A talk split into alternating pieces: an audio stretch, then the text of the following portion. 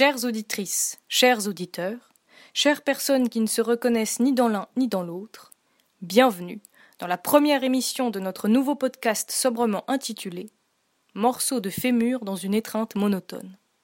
Un podcast aussi éclaté que les jupes du pape ou les Bermudas d'Archimboldo. Aujourd'hui, chronique en sprint de deux romans de Louis Aragon qui fonctionnent formidablement en diptyque. La mise à mort prépare et annonce l'explosion virtuose que sera Blanche ou l'oubli. Aragon s'abîme encore les doigts en demi-aveugle sur un style qui fort à fond les insalubrités d'une syntaxe swingant de références explicites allant de Lewis à Flaubert, singerie de Joyce et toutes les allusions qui sourdent et ne tromperont pas les voyants. Salut à toi, Louis Ferdinand.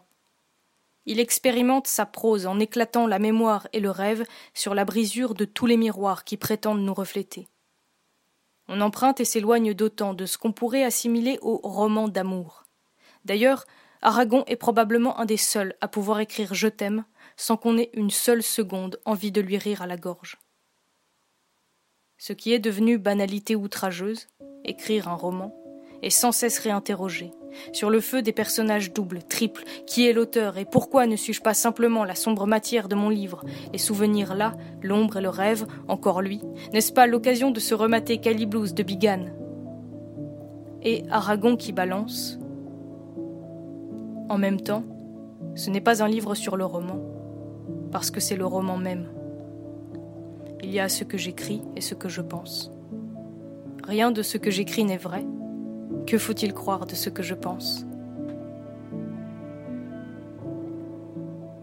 Là où la mode est de se pruner sur la frontière qui devrait se dresser entre la fiction et le réel, alors que l'on sait que les deux se galochent dans la fatalité de leur être ensemble, le réel étant, pour nous, réduit aux connaissances qui le font apparaître, où les romans se bardent de faits sociaux, déclinent à vomir le biographique, où l'écrivain se fait presque délateur de sa propre existence, comme si la vérité n'était qu'une modalité un peu torve de la dénonciation.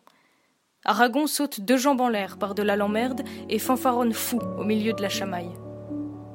Lui mêle tout, fait rôtir sa tête et cramer le personnage, creuse l'illusion dans le fantasme du vrai, conjure les fantômes et les appelle d'un même murmure deux yeux grands ouverts sur les vastes épouvantes, il joue à Pierrot le clown, sillonne Vienne et Paris dans un carnaval de déroute, tout le dérisoire du monde et l'événement qui nous devient crucial. Tu es pour moi devenu, amour, l'inatteignable été des hommes. Je veille auprès de toi ce que je ne verrai point, car il n'y aura pas d'aube, et de nous, nous n'aurons connu que la ténèbre reine du Danemark, entends entre mes bras ce qui bat à briser, ce cœur énorme en nous du nouvel amour qui refait le monde à sa mesure.